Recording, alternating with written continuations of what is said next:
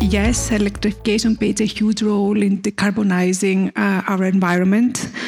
Uh, our economies are very heavily dependent on fossil fuels, particularly on coal, oil, and gas. Uh, almost 80% of energy demand is met by fossil fuels. So at the same time, the whole energy system produces two thirds of CO2 emissions.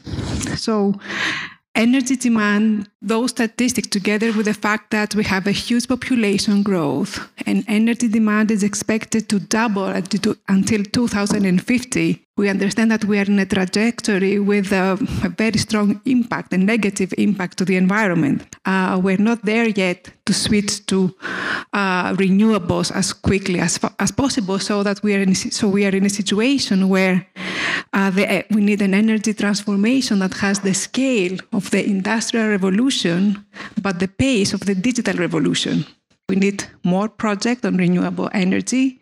And at the same time, we need more investment on, trans- on transmission infrastructure in order to be able to deploy efficiently the energy coming from renewables.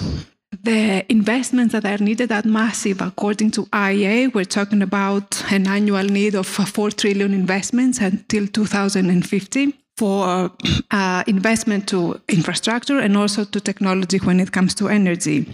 And at your point, when it, what is the next generation infrastructure under this massive energy transition? Practically, that means that this is an infrastructure that is more electric, if I may say, and more efficient.